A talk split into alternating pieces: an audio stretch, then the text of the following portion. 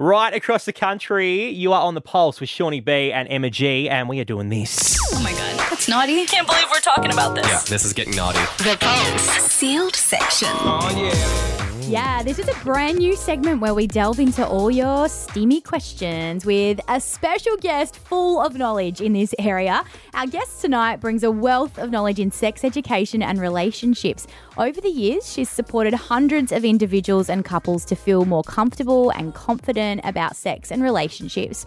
She works with a range of sexual concerns and curiosities while approaching it in a sex positive, shame free, inclusive, and trauma informed way. If that wasn't enough, she's busy writing sex columns for GQ, Body and Soul, and has appeared on The Bachelor, Studio 10, and My Mum, Your Dad.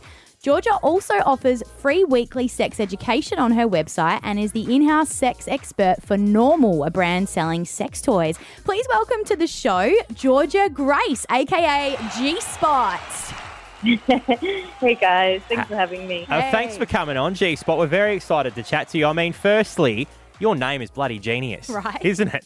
Yeah, yes, I, I got in quick for that one. I've been working in the space for eight years, so yeah, I jumped on it when it was Oh. available. Smart. Love it. Where did, what, what, when were you like, you know, I'm Georgia, G, G Spot, Yeah. it just works hand. Is that, is that as simple as that? Yeah, it's as simple as that. And sometimes, like my besties are now calling me G Spot. So yeah, it's just really become a part of me. That's awesome. I love that for you. Why do you think there is still a stigma and a sense of shame around talking about sex? Oh, because most of us grew up in a time where we didn't have access to sex positive or inclusive information. And I think all of us can look back on the sex ed that we got and it was either nothing or it was don't have sex. Yeah. So that leaves us, you know, when we first start having sexual experiences, it leaves us with so many questions and not really anywhere to turn. Like we can turn to our friends, but they know just as little as us. We can turn to mm. porn, but that's not really sex education. It's more entertainment. Mm. We can turn to Google, but and and then also trial and error and try to figure it out ourselves. But often, you know, like all new skills, you actually really need to learn how to be a good lover. And when people are expected to just have all of these skills and, and to be really good at sex, but they haven't had the opportunity to learn, mm. they can feel this sense of shame, like they're not good enough. Mm. Wow, yeah, so true. Is there a most common issue that like singles or couples come to you with um, that they need you to support, like, or need your support on? Yeah, so probably one of the most common sexual concerns is all about desire, so sex drive and libido, and it will often present as I've lost my libido or um, my partner and I want sex at different frequencies and it's affecting our relationship. And, you know, it is a sexual concern that is really, really common at normal. We've done a lot of research into sexual concerns. We consistently find each year that libido is one of um, the top sexual concerns that Australians have. That's really Um, interesting. Is it yeah, is yeah, it it is- usually the guy or the girl or like is there a common yeah. See, this is the thing, and, and I think that often um, there is an assumption that men have higher sex drives and women have lower sex drives, but statistically, you know, it's just not true. And I also see it in session all the time. Like, it, it doesn't discriminate, and also because it doesn't even take into consideration queer relationships and queer Yeah. dynamics. Um, so yeah, often, say for example, if a heterosexual couple comes in, um, uh, the woman she will say that she has a higher sex drive, and there's all of these assumptions about that that you know she she's wanting too much or she shouldn't want sex that much, and then for her male partner, he may feel like he's not man enough because he's not he doesn't have as high a sex drive as his partner. So yeah, it it's not so much about gender; it's more about context and we need to understand what might be affecting their desire. And that could be lifestyle things.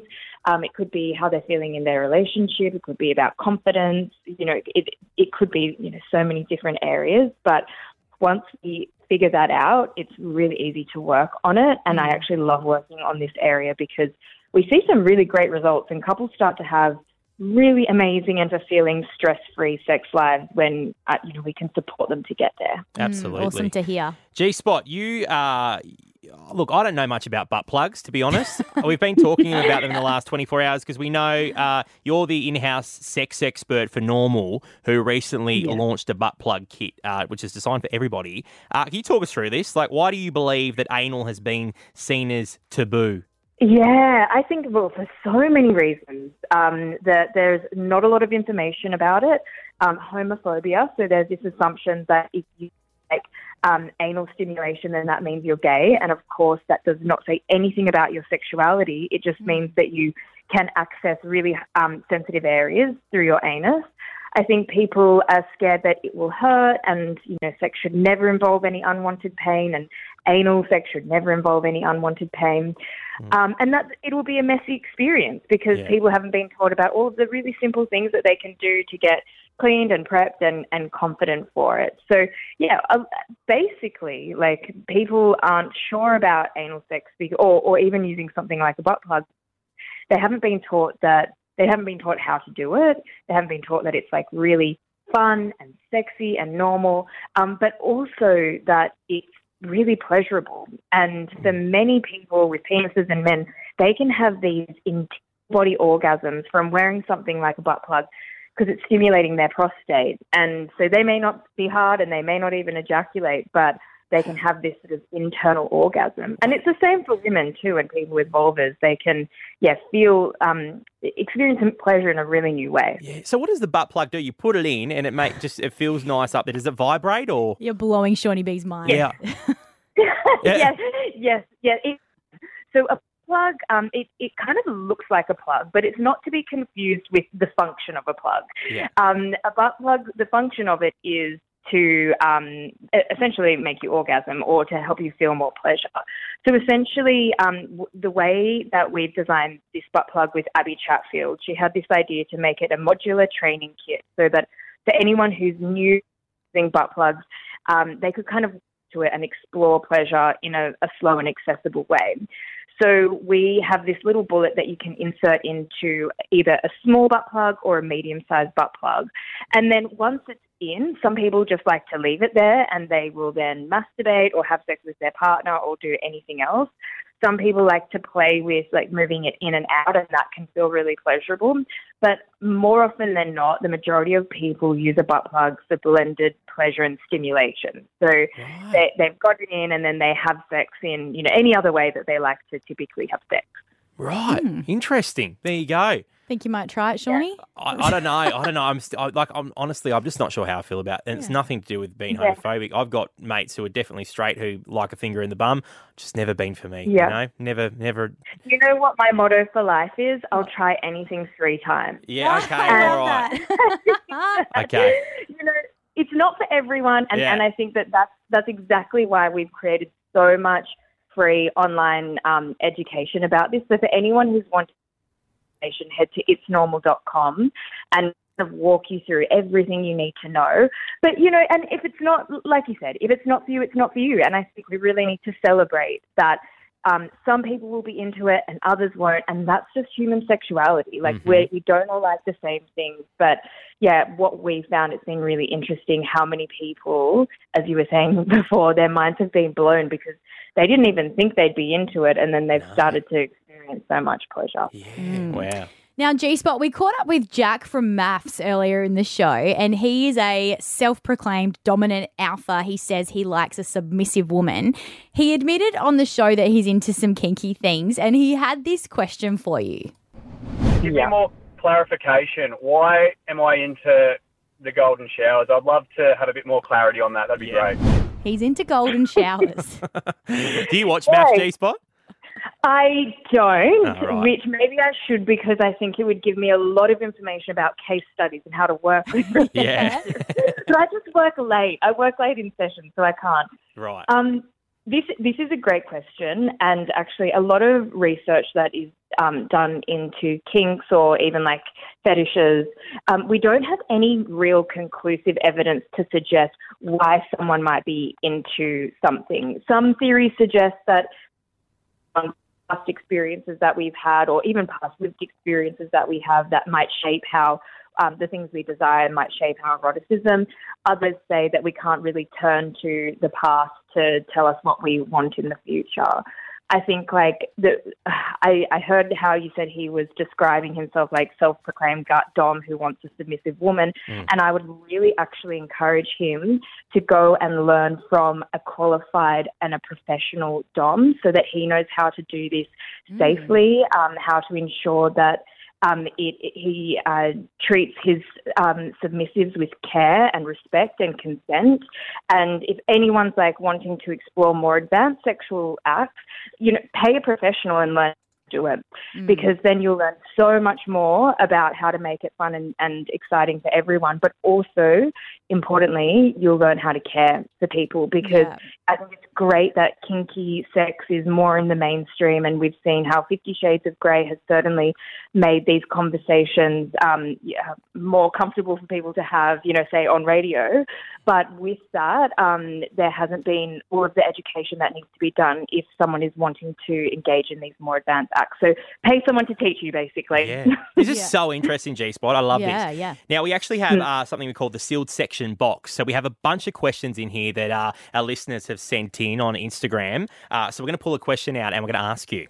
Anonymously. Amazing. Anonymously. So people, you can send this in on the Pulse AU. Yeah. And we won't reveal who they are Yep. and we'll just Exactly. ask on their Well- behalf. Yeah. Now, the question I've got for you my partner wants to have a threesome, but I'm not entirely sure how I am comfortable. How do I approach the conversation without losing him?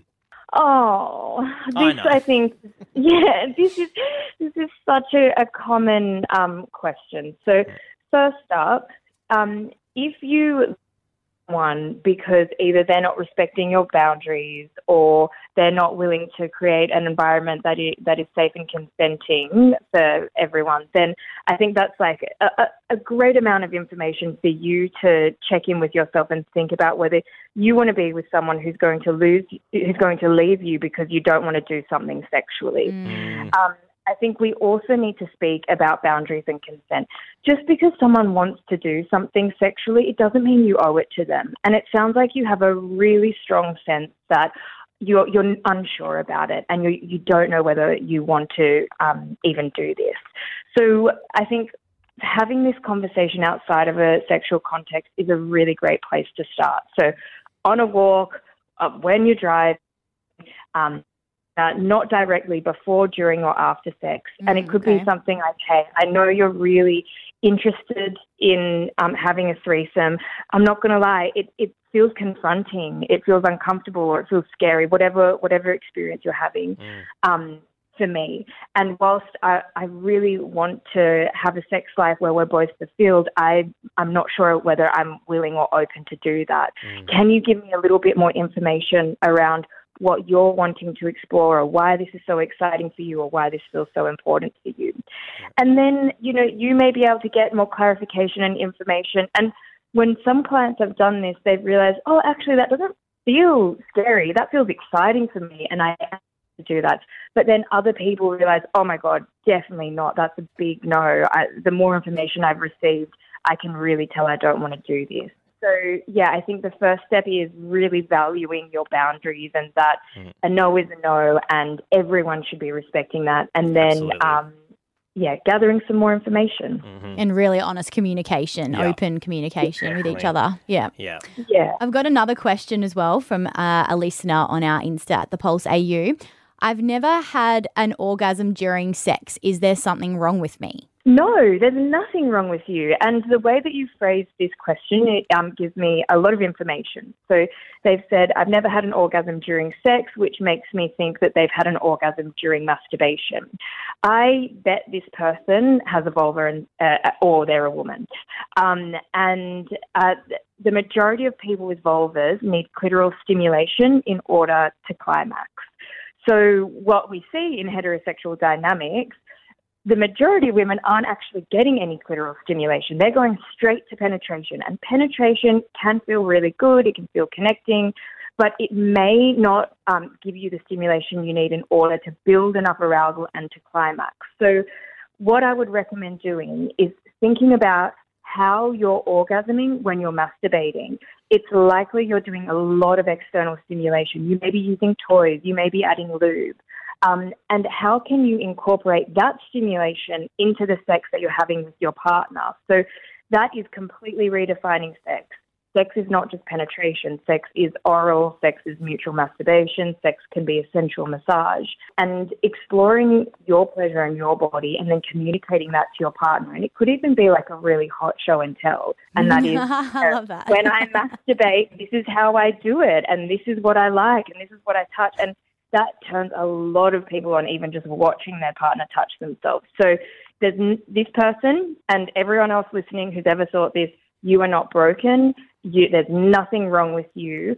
But w- the the thing that is wrong here is how we understand sex, and Yeah. we as a, a society need to really expand our definition that more people can um, experience more pleasure and orgasms and add toys.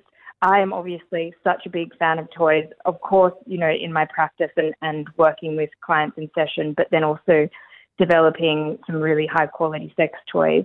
Toys can help you um, have more orgasms in partnered sex because they're essentially their only job is to make you climax. Yeah. Do you know what, G Spot? I went into this like a giggling schoolboy. This is the first time we've done it, and I've come out so inspired. Yeah, this has been really insightful. Yeah. Really insightful, really good. Thank you so much. Really appreciate no, you coming on. A, such a pleasure, and I think that you know it's. I love that you're doing this at, and everyone is able to access this information because you're so right. Like the more we speak about sex, the more normal it feels, and and we go from feeling like clunky and awkward to being like, oh yeah, I could do these things. Exactly. Yeah. Thank you so much for coming on the Pulse. And to find out more about G Spot's work, head to georgiagrace.co or check out her Instagram at gspot dot underscore. Thanks so much.